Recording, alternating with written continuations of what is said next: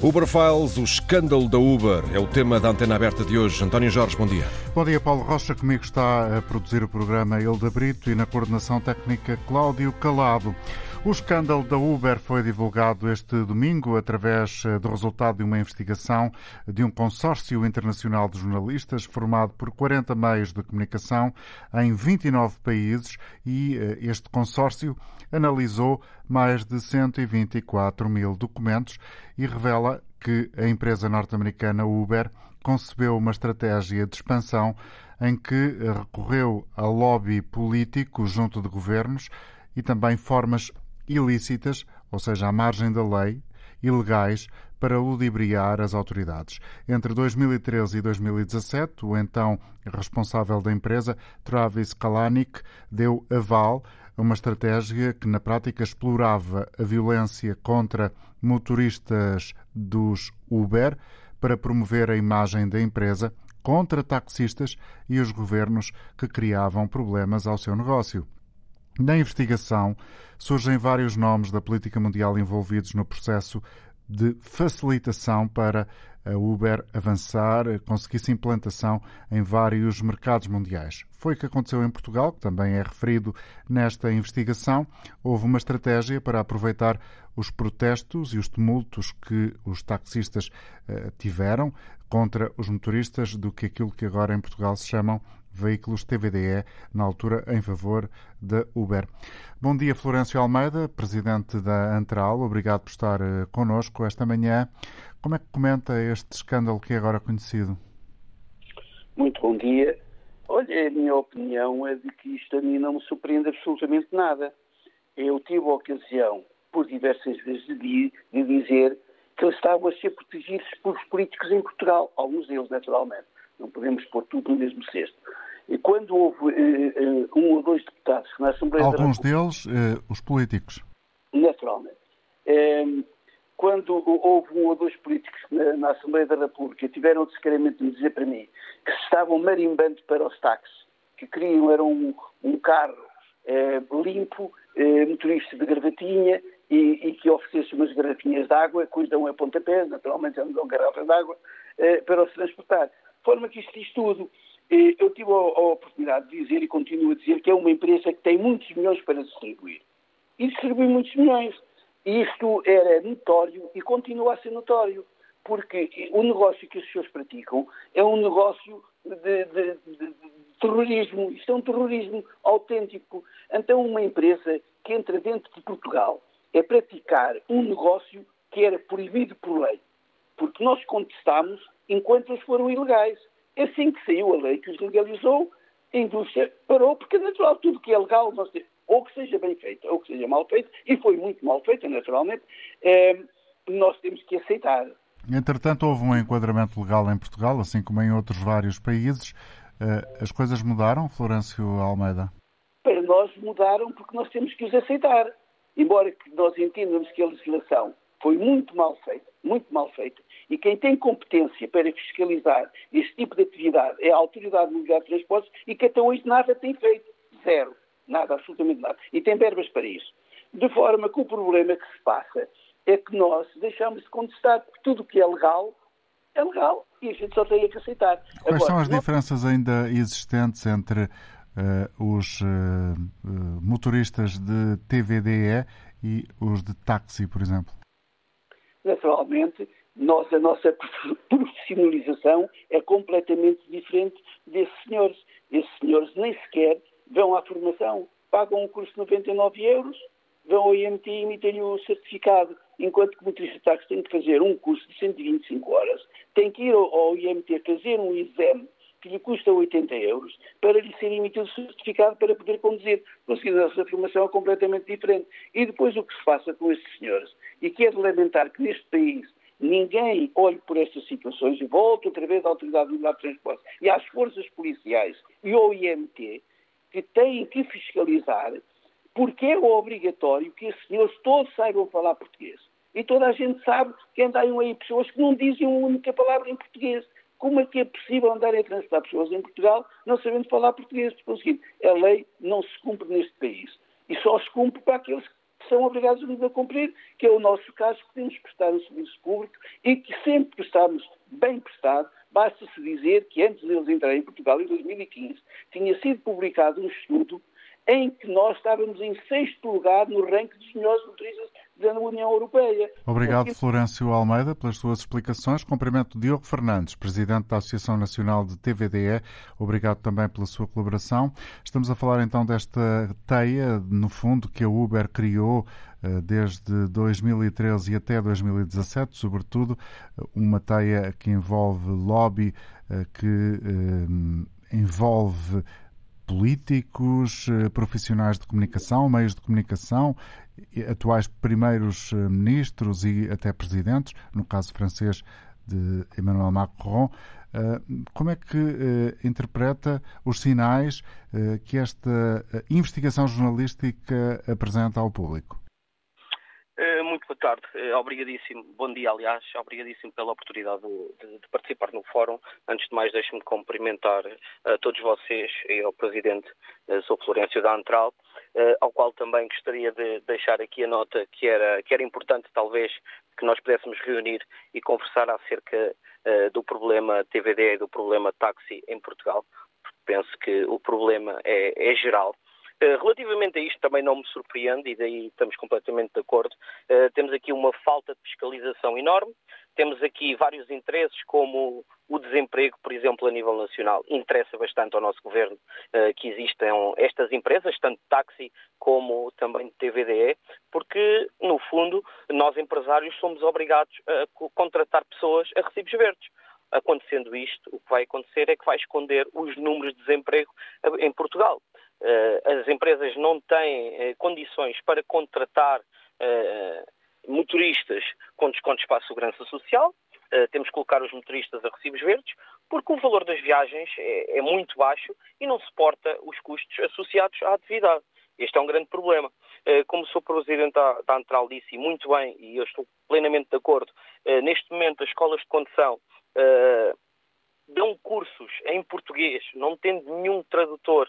Inclusive, eh, eu tenho vídeos eh, desses cursos, desses cursos que são dados, ao qual eh, pessoas que não falam português têm todo o direito a trabalhar, mas deem-lhes condições para realmente tirarem o curso em inglês.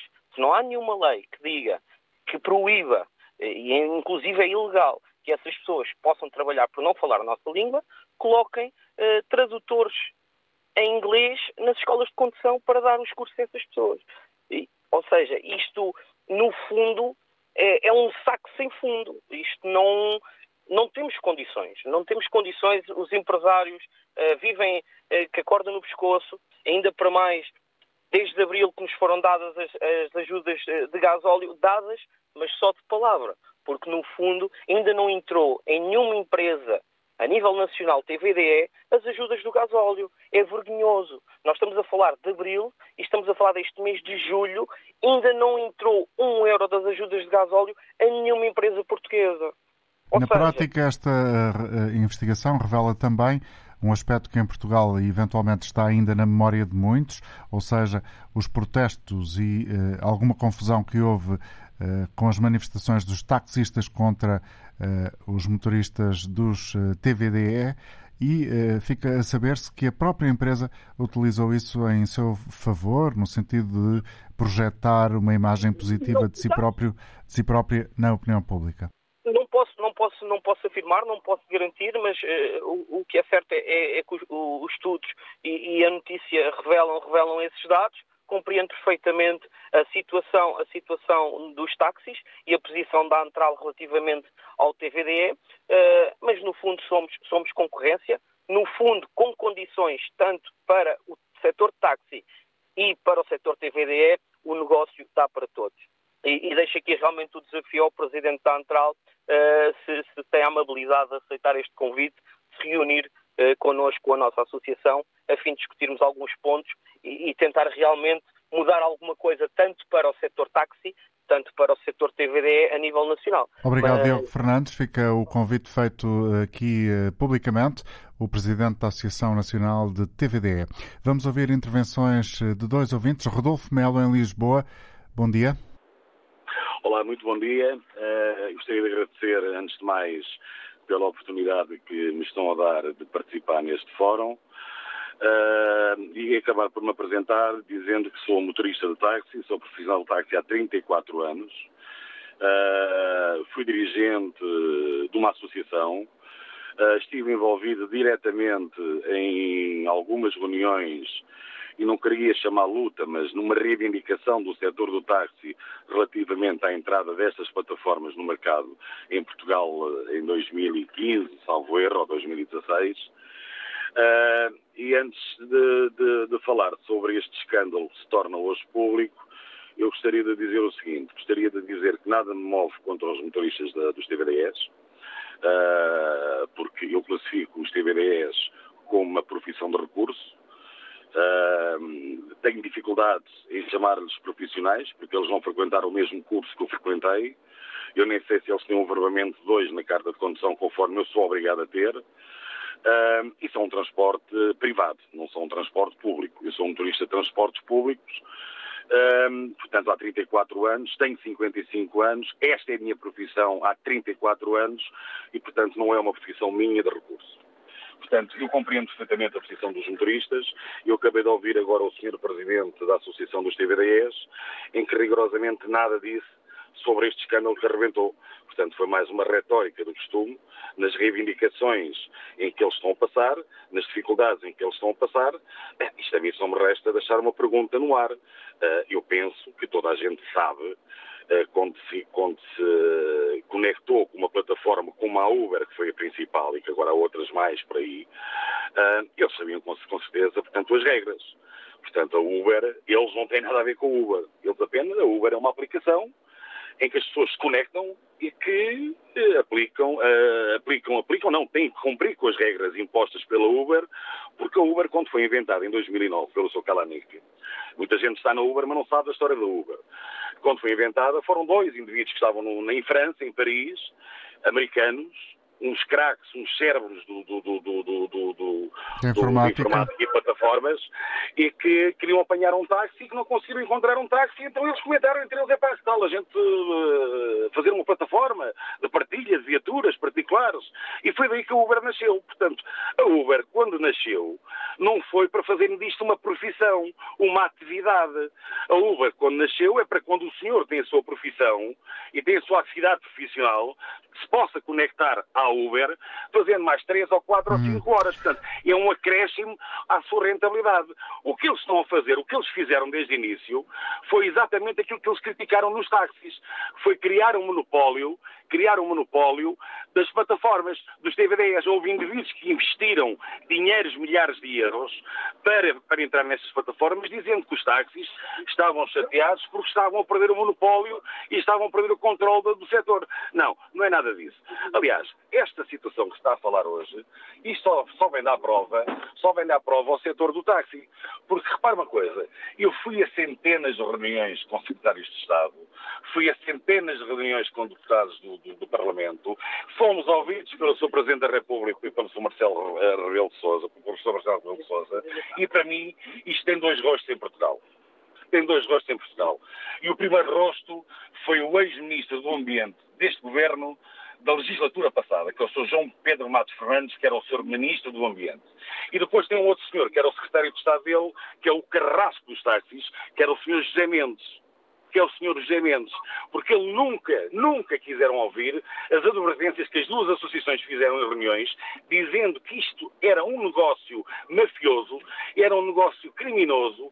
Eles entraram em Portugal, entraram em Portugal, passaram por cima de todas as leis, organizaram-se no mercado, vieram com garrafinhas de água, com fatinhos e gravata, e agora você veja, a maior parte dos motoristas da, da, da, dos CVDs anda tudo burca, anda tudo burca. Bom, uh, Rodolfo, obrigado obrigado pela sua colaboração. Deixe-me só recordar que quem quiser participar e aqui eh, esta chamada de atenção é também para todos os intervenientes que eventualmente se sintam uh, na uh, necessidade ou que tenham vontade de contrariar algumas coisas que aqui são ditas. O número de telefone de acesso ao programa é o 822-0101. Vamos ouvir Marcos Pais em Setúbal. Bom dia. Muito bom dia. Força. Uh, muito bom dia a todos os ouvintes. Um, em primeiro lugar, gostaria de reiterar aquilo que, que já foi dito anteriormente, uh, em particular pelo Sr. Presidente uh, Florencio Almeida. Um, vejamos, esta, estas notícias que, que, agora vêm a público um, não, não surpreendem, porque a Uber, como muitas outras empresas, o objetivo máximo é, é remunerar acionistas e, e, maximizar os lucros. Não é? E recorrem a todas, a todas as estratégias uh, lícitas e, por isso, ilícitas. E aquilo que mais me preocupa não é o que vem agora a público. O que mais me preocupa é que estas estratégias continuam vigentes, tanto por parte do Uber como por parte das outras plataformas eletrónicas que operam em Portugal, que é o caso da, da Bolt e da Frenal, um, com a, a apatia das entidades fiscalizadoras. Desde, pelo menos, dezembro de 2020, que têm, havido, têm decorrido várias mobilizações por parte de motoristas e parceiros TVDE, com várias marchas lentas, foi elaborado um, um caderno reivindicativo, foram denunciadas várias questões, como, por exemplo, o excesso de horas de trabalho. Tivemos reunião com inspectores da ACT, uh, em que denunciamos o excesso de horas de trabalho de muitos motoristas e não, não aconteceu nada. Uh, as plataformas são obrigadas pela Lei 45 de 2018, as plataformas eletrónicas, Uber, Bolt e Frenal, a verificarem o, o cumprimento dos requisitos da lei, nomeadamente as 10 horas de, de trabalho por dia, Uh, e a lei diz que as plataformas eletrónicas são obrigadas a criar mecanismos que permitam fazer os controles. Olha, não fazem nada, as plataformas não fazem nada disso. Em janeiro de 2020 foi público na comunicação social que a Uber incentivava os motoristas a trabalharem mais de 100 horas por semana. Foi público. E a ACT uh, está ocupada com outras situações que não uh, o cumprimento dos horários de trabalho no, no setor TVD.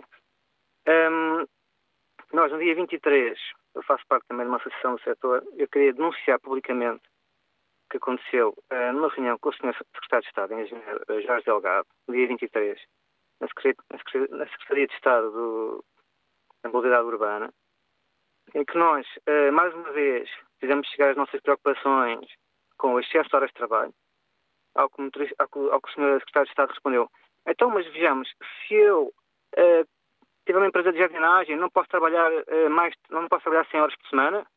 Portanto, quer dizer, vulgarizou, banalizou a nossa preocupação com as 6 horas de trabalho. Quando nós denunciamos que as plataformas não verificam, não, não verificam o cumprimento dos requisitos da lei, há carros que trabalham sem seguro, há carros que trabalham, já excederam o limite de, de anos, de, de, idade dos veículos, eh, 30 por uma linha. Se há um acidente com um desses veículos, o que acontece? O seguro é acionado ou não. Ou o seguro vai dizer que aquele veículo nem sequer devia estar a operar. E o Sr. Secretário de Estado respondeu, ah, mas vocês querem que as plataformas eletrónicas sejam polícia e sejam fiscais?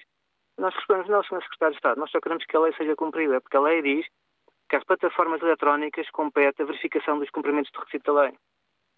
E, portanto, eh, eu acho que esta situação eh, aparente eh, promiscuidade entre a Uber e, quiçá, as outras plataformas eletrónicas hum e, e, e quem tem poder de decisão neste país continua e é isso que não pode acontecer. Obrigado, Marcos, pela colaboração. Pedro Gonçalves, da Associação Nacional dos Táxis Unidos de Portugal. Bom dia, bem-vindo ao programa. Como comenta estas notícias? Muito bom dia, obrigado pelo convite. Bem, antes de tudo, quero felicitar o trabalho do Consórcio Internacional dos Jornalistas de Investigação e por divulgar os nomes envolvidos neste, neste, nesta investigação. É, é, é, é, um, portanto, esta situação não, não, me espanta. É uma, é uma situação grave e que infelizmente também está a envolver o nome Portugal. Basta saber quais, são os políticos portugueses, políticos e ex-políticos portugueses estão associados ao Uber File. Um, portanto, eu tenho conhecimento que, que, desde 2014 até 2018, após a aprovação da Lei 45 para 2018, a Uber, a, Uber foi autuada, portanto, neste caso não foi a Uber, foram os parceiros, foram autuados em 4 milhões e meio de euros em multas, um, e cujo esse valor avultado de multas não foi uh, devidamente cobrado pelo Estado português, pelo, pelo lado cómico disto tudo, ainda foram perdoados por parte do Ministério do Ambiente, que na altura quem, quem, quem tinha a respectiva tutela era, era o Ministro João Matos Fernandes, e em parceria com o Sr. Eh, ex-secretário de Estado adjunto eh, José Mendes. Mas aqui não é essa a parte mais interessante. A parte mais interessante é que quando a, a Uber começou a operar em Portugal, havia um governo que era o governo PST, e que sucessivamente, após a sua segunda eleição, esse governo cai e é tomado por parte do PS. E desde, de, de, desde 2015 até 2018 houve ali um jogo de interesses. Isto é aquilo que, que a gente sente, uh, que nós vemos o que vem acontecer desde 2014 até às datas de hoje. Por exemplo, ninguém sabe no, no seu contexto o número de carros que, que, que existem nas plataformas. Vemos um governo o, o, o tópico e à base da demagogia a, a, defender as questões ambientais e depois vemos um excesso de carros a circular dentro das cidades, inclusive Lisboa, Porto e Algarve. Mas há aqui outra situação que ninguém fala, que isto é que é extremamente importante. A facilidade de movimentação por parte destas plataformas, os carros podem deslocar de Lisboa para o Algarve, Lisboa para o Porto, coisa que não acontece com os táxis. Os táxis estão, estão regulamentados ao abrigo de uma lei, que é a Lei 251-98. E é engraçado que, que, que a Lei 45-2018 já vi ter sido revista e ainda não foi. Já passou, salvo erro, os três anos que de, de, de, para, para, para a fiscalização da lei. É, é um bocado inglório, eu digo isto, é um bocadinho inglório talvez, para, o, para, para, os condutores das plataformas, então haver uma situação, o, o tapete a vestir debaixo dos pés. Para o setor táxi também não é bom, porque o setor táxi acabou por ser vítima de, de, de, de situações menos agradáveis, para não usar aqui outro, outro, termo, que eu acho que era bastante persuasivo, no sentido de dizer que uh, ser honesto num, num, país desonesto é complicado, não é? Uh, e, e, e acaba por, por, por dizermos vermos nomes associados como o do Presidente da França ou do Presidente dos Estados Unidos uh, ao Uberfire é, é, é, grave. Portanto, se uhum. vamos falar em nomes muito, muito sonantes, estamos aqui a falar de, de, de duas pessoas uh, que, que, representam talvez as maiores potências uh, europeias e, e mundiais. Agora, se vamos mexer na parte de, de Portugal, o que é que vamos encontrar? É, é, esta é a pergunta que a gente devia procurar. E não só, eu não vou agora aqui culpabilizar não só o, o, o próprio jornalismo, mas nós na Antup também temos conhecimento e sabemos que o trabalho foi, foi, que foi feito pela parte da, da, comunicação social em denegrir a imagem do setor táxi foi, foi feito ao longo do, do, dos últimos seis anos. É, é assim, eu não, eu não estou a dizer para tratarem o setor táxi para andarem connosco ao colo. Não, nós não queremos. Nós queremos é que haja assertividade na, na, nas investigações. Fica claro o seu, é... o, seu, o seu pensamento e a sua posição, Pedro. Muito obrigado por ter estado connosco. Desejo-lhe um bom dia. Pedro Gonçalves, a falar uh, aqui em representação da Associação Nacional dos Táxis Unidos de Portugal. Pedro Nascimento em Sintra. Bom dia. Mas olha, nada disto, nada disto me surpreende, até porque eu basta ver como é que tudo isto começou, não é? A Uber começa a trabalhar em Portugal ilegal durante três anos, fez o que queria. Uh, depois da paralisação, eu tenho pena que eu tive na paralisação, uh, nas, em algumas intervenções que tive, disse sempre à comunicação social que nós não estávamos ali só por nós, estávamos pelo futuro de todos nós porque hum, colocar ou, ou, acabar com o setor do táxi da maneira como eles queriam acabar, porque eles não querem acabar com o setor do táxi. O que essas plataformas querem, querem ficar com o táxi, porque o táxi é bom no mal, são as imagens de um país. O nosso é o preto e verde, nos Estados Unidos é o amarelo, e por aí fora. Os ingleses é aquele que parece um chapéu. Um, e é por aí que eles queriam. Eles queriam era secar-nos. Só que levaram com a nossa resiliência. Agora, nada disto me estranha, porque eu andei numa luta desde 2018 com os jornalistas de investigação dos vários programas de televisão, onde ia tendo algumas informações sobre estas situações e a resposta foi sempre zero. Nunca quiseram saber.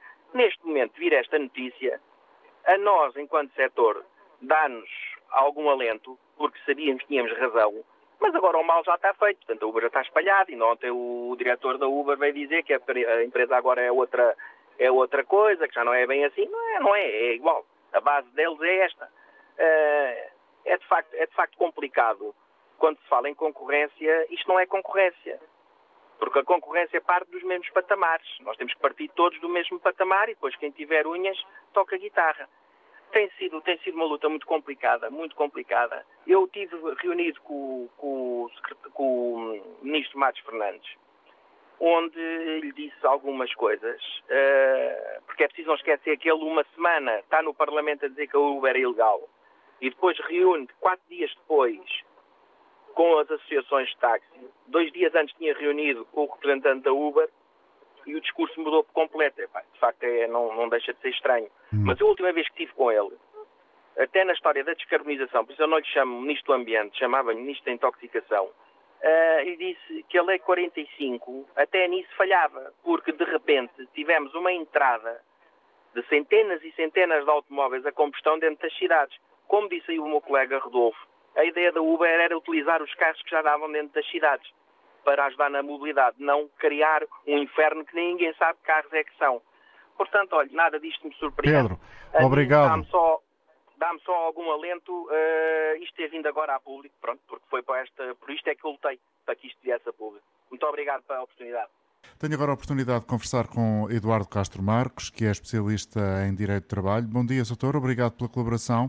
Esta realidade que uh, o escândalo relacionado com o Uber uh, nos traz uh, acentua também essa necessidade que o direito tem de acelerar, no sentido de enquadrar estes novos fenómenos do trabalho que decorrem das plataformas digitais. Isso é um processo que já está em curso. Muito bom dia. É exatamente, ou seja, uma das propostas da agenda do trabalho digno é justamente regular as relações existentes através das plataformas tecnológicas. Eh, para além eh, da Uber, existem um sem número de exemplos onde as relações são bastante diversas, onde muitas vezes não há uma relação direta com a plataforma, mas com um terceiro que utiliza a plataforma para manter eh, relações, prestações de atividade, que muitas vezes são relações laborais. Estamos a lembrar-nos logo, não sei se é esse o seu pensamento, por exemplo, uh, daquelas uh, motocicletas que andam aí pelas cidades a entregar comida.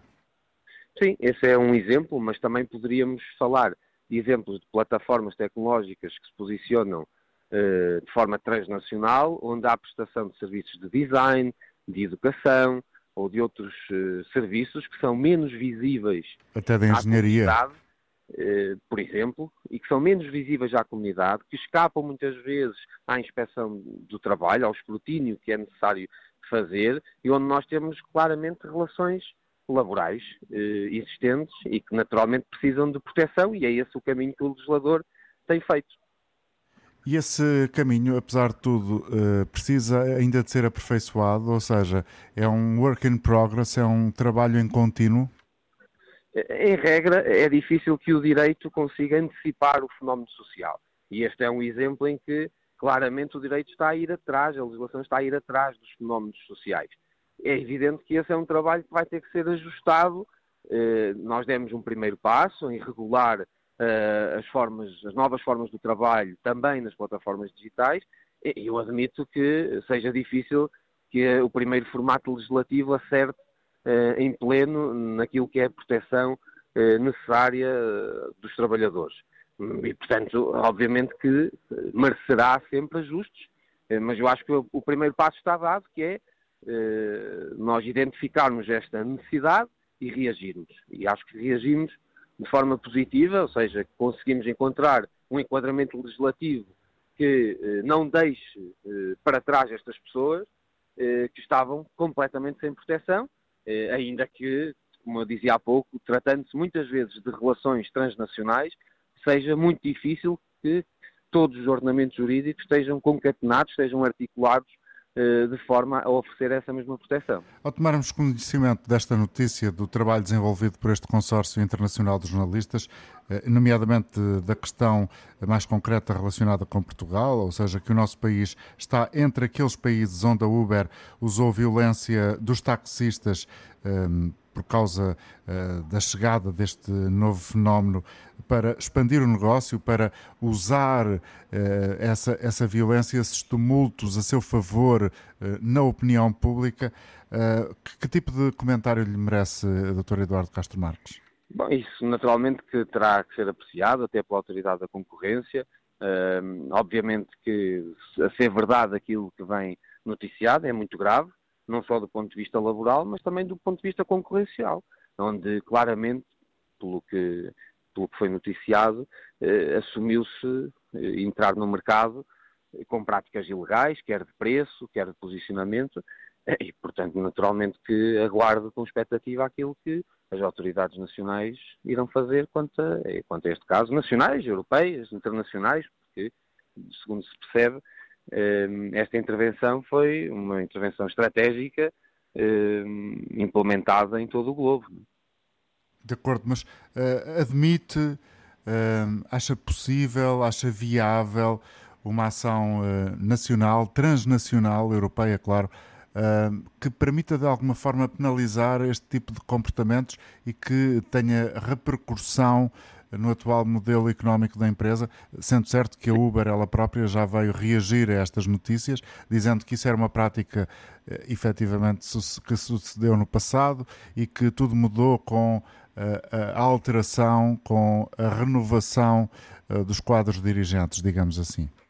Certo, mas nós não podemos permitir que uma determinada empresa entre no mercado através de práticas ilegais, que simplesmente que se sedimente e que depois, mais tarde, reconhecendo essas práticas ilegais eh, como se tivesse passado um algodão branco sobre, sobre o assunto. E, e aquilo que me perguntou diretamente, eu acho que para desafios europeus têm que existir respostas europeias. E é esse caminho que, que se tem feito ao nível europeu e, portanto, é isso que eu aguardo. É uma resposta europeia a este desafio que foi um desafio europeu.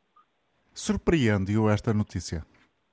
Bom, nós já sabíamos, já intuíamos algumas destas coisas, não é? Portanto, já percebíamos que era eh, eh, estranho como é que os transportes eh, desta empresa conseguiriam apresentar preços tão competitivos. E, portanto, foi sempre, no fundo, esse argumento que o setor, por exemplo, dos táxis foi utilizando para chamar a atenção da forma como esta empresa e outras congêneres se posicionavam no mercado.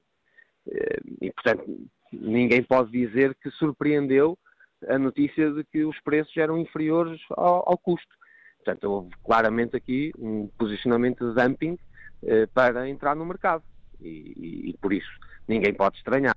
Eduardo Castro Marques, advogado, especialista em Direito de Trabalho. Esta manhã conversei também com o sociólogo e membro do Conselho Diretivo do Observatório das Desigualdades do ISCTE, João Teixeira Lopes, que eh, fica de alguma forma um, surpreendido uh, com uh, o alcance do trabalho desenvolvido em termos de lobby e de pressão pela Uber, mas ao mesmo tempo também apela à necessidade de Portugal, em particular, ser mais rígido eh, com este tipo de plataformas? Com, com, imensa preocupação, com imensa preocupação. Na verdade, o próprio termo economia de partilha é enganador. E aqui a linguagem não é neutra. Todas estas empresas têm uh, fundos imensos para o lobby e para a comunicação. E com isso elas conseguem não só influenciar, eu diria mesmo, sem, sem qualquer receio, comprar uh, governos e, simultaneamente, conseguem também criar campanhas agressivas de comunicação, uh, bem montadas, profissionais, uh, e que com isso criam uma linguagem que nós depois criticamente usamos. Economia de partilha não tem nada, pois se se trata, na verdade, de regressar a uma relação de trabalho que deixou de existir na Europa e no mundo mais avançado a partir de finais do século XIX, princípios do século XX, se se trata dessa imensa regressão, nós não podemos eh, falar de maneira nenhuma de uma economia de partilha, devemos falar, isso sim, de uma intensificação brutal da desproteção dos trabalhadores e, da exploração eh, em, sentido estrito. Devemos, rebater, devemos rebater essa designação porque ela é, não é. Uh, não, não, não, é inocente, não é inocente. Não é inocente. A ideia de que isto é um conjunto de trabalhadores uh, que partilham entre si uh, o trabalho existente e que são empresários de si mesmos é completamente falsa.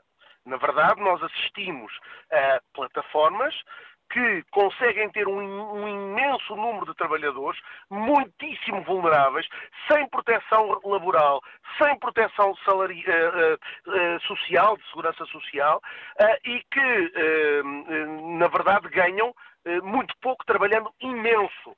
Todos nós já tivemos com certeza conversas com motoristas de Uber e percebemos bem o pouco que eles ganham e o muito que eles trabalham, numa situação de total desproteção.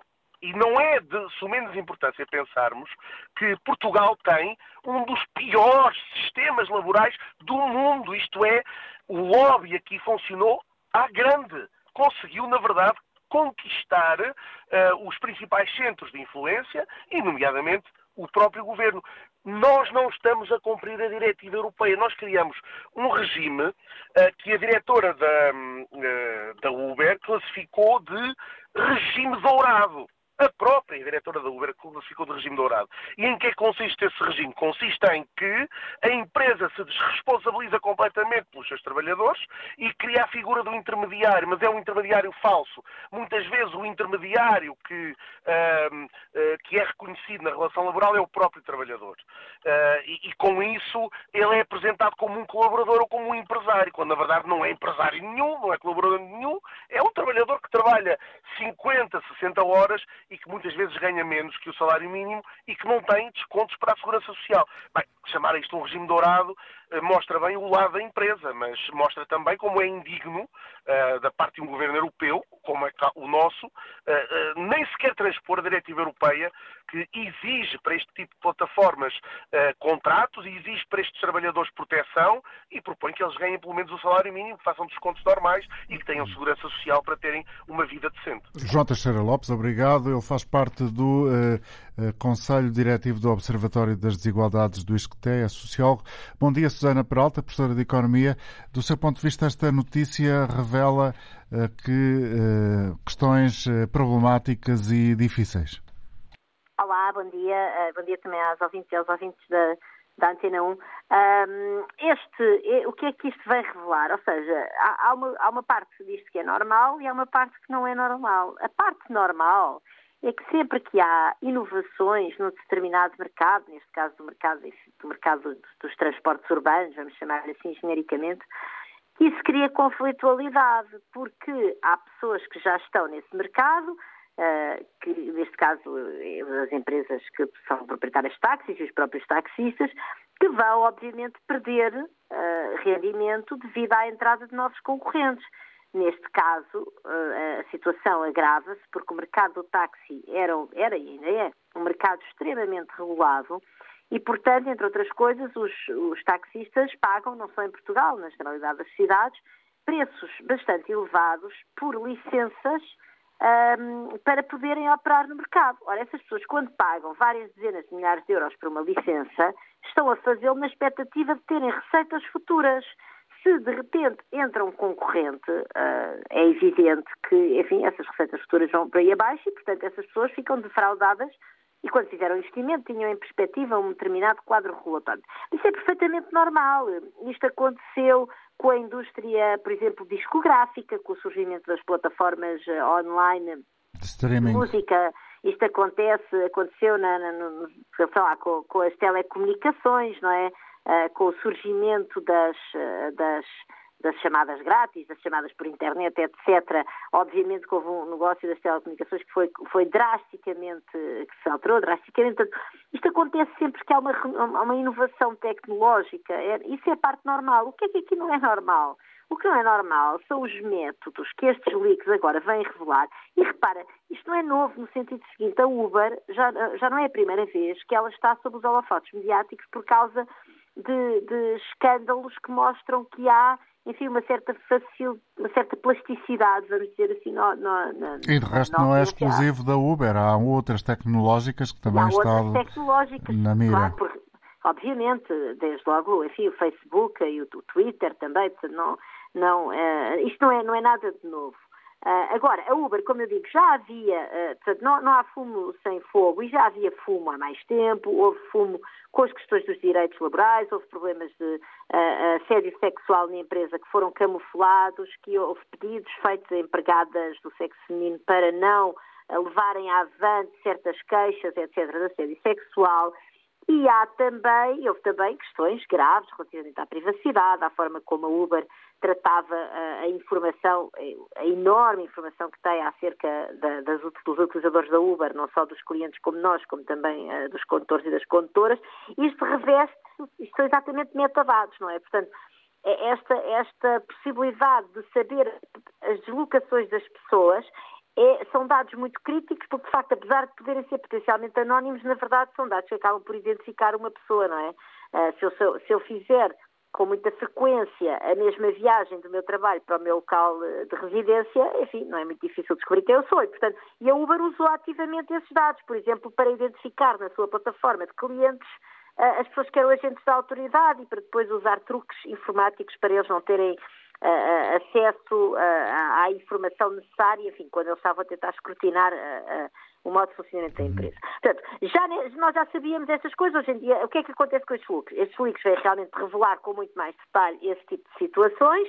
São feitos por uma pessoa que trabalhou ativamente enquanto, enquanto agente de lobby para a empresa, portanto, uma pessoa com muitíssimo conhecimento acerca do modo de funcionamento da empresa. Uh, e, e depois há outra coisa que também é normal, é que sempre que há entrada no mercado destes nove, destas novas formas de, de, de providenciar um determinado serviço, uh, enfim, com base numa, numa, inovação tecnológica, obviamente que depois se, que se exige uma alteração regulatória que acomode esta nova maneira de funcionar, sobretudo quando estamos a falar da Uber, que é, uh, que é disruptiva a tantos a tantos níveis, não é? Ao nível, lá está, da própria multitude de dados que tem relativamente aos seus clientes e às pessoas que, que, que vendem os seus serviços no Uber, portanto, aos condutores, uh, relativamente à, à, parte, portanto, e depois, obviamente, regulações importantíssimas do ponto de vista dos direitos dos trabalhadores, uh, à, à, à, questão da privacidade, estamos a falar de uma tecnologia tão nova, tão nova, tão nova, que era evidente que nós íamos ter que encontrar um quadro legal e esse quadro legal está ainda longe de ser perfeito. O que aqui não é normal e aquilo que estes leaks agora vêm revelar é que a Uber uh, fez isto está completamente à margem da lei. Ou seja, o normal é fazer lobby para a mudança de regulação. O lobby existe, mas o lobby tem, é regulado ele próprio e, portanto, por exemplo, é necessário que os políticos que são, uh, que têm reuniões, que são lobbies, não é? Não há, não há um verbo em português para isto, infelizmente, mas Sim. que têm reuniões com estes grupos de pressão, pois que sejam obrigados a registar numa determinada plataforma, a dar conta da sua agenda, que deve ser pública, etc. Portanto, lobby secreto é uma coisa que é ilegal, não é? Não, nada, eu repito, não terá mal a Uber ter feito lobby porque a Uber só podia existir e plataformas semelhantes só podem existir com mudanças muito importantes de legislação. O que não é normal é fazer esse lobby de maneira ilegal, secretamente, portanto, isso não é compatível com o regime democrático em que nós queremos escrutinar os nossos uh, representantes uh, políticos, em primeiro lugar, e depois, sobretudo, também entrar no mercado antes de haver alteração regulamenta de, de, de, regulamentação de entrar de adaptação plena... até de regulamentação para estas novas realidades e, e com uma plena consciência que estavam a fazer algo ilegal e quase, e quase naquilo que hoje em dia surge de SMS e não sei quê uma atitude uh, de, de, de, ah, olha que espertos nós somos, nós estamos a fazer isto de maneira completamente ilegal. Uhum. Isso aí é que isso é que é verdadeiramente problemático e revelador de que estas gigantes uh, tecnológicas, até pelo enorme poder que têm, realmente se julgam para além da lei. Isso Susana, não pode ser. Muito obrigado pela colaboração. Susana Peralta, professora de Economia na Nova School of Business and Economics. Vamos ouvir agora Carlos Silva, presidente da Autocup de Táxis, a ligar de Lisboa. Bom dia. Bom dia, obrigado pela oportunidade. Perguntou a alguns intervenientes se se sentiam surpreendidos. Uh, claro que sinto surpreendido é por ter vindo a público esta, estas notícias. Mais surpreendido, se calhar, ficaria se isto tudo tivesse consequências. Uh, agradecer ao consórcio dos jornalistas por todo o trabalho de investigação. Peço desculpa, Carlos Silva, de repente começamos a ouvi-lo mal, fez aí um movimento qualquer no telefone. Uh, estava a dizer que eh, tinha perguntado a alguns participantes se estariam surpreendidos uh, pela situação. Surpreendido pela situação, não, apenas por ter vindo a público. E dar graças ao consórcio de jornalistas por tê-lo revelado, por fazer o jornalismo de investigação.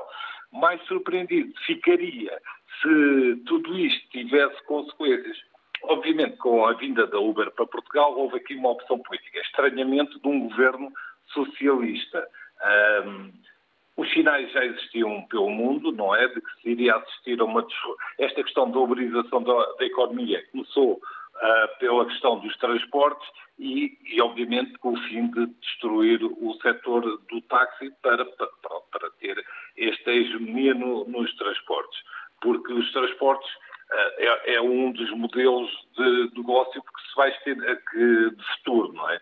Um, esta, esta questão do, dos lobbies já se falavam à boca pequena, sabemos que agora que estava no mais alto nível, já se dizia que já foram aqui revelados alguns nomes de, de, de, de dirigentes políticos, dirigentes políticos não, de... Joe Biden, na altura vice-presidente dos Estados Unidos, Sim, e Emmanuel Macron. Do governo já se falava que tinham ido para cargos para eh, instituir esta, esta situação da, da Uber em Portugal. Um, e deve-se tirar responsabilidades sobre esta situação. Carlos Silva, muito obrigado pela colaboração. Peço desculpa. Vamos ouvir ainda Nuno Gonçalves em Setúbal para encerrar o programa. Nuno, bom dia. Olá, bom dia. Uh, é duas notas, duas das notas rápidas que eu, que eu acho que seriam pertinentes para, para, para o. Rapidamente então. Uh, as pessoas têm sempre falado só dos motoristas normais da Uber, mas depois têm, têm, têm tendência a esquecer-se que este negócio paralelo uh, que a Uber conseguiu implementar na sociedade para tentar safar de alguma forma contra toda a opressão que estava a, sofrer por parte dos taxistas, fez com que fizessem estas, estas empresas de, de, de, da questão da comida e distribuição e tal. E é muito engraçado toda esta situação, porque isto depois é um nicho de mercado que não tem fiscalização alguma. Eu, eu, eu presenciei ainda há uns dias uma situação, eh, eu estou em Setúbal, mas não sou de Setúbal, sou de Lisboa, Uh, e é engraçado, porque estes cidadãos que chegam ao nosso país, a única maneira que arranjaram de tentar contornar histórias com a ACTs e, e com, com a, o CEF para se legalizarem foi se meterem na Uber para entregar comida.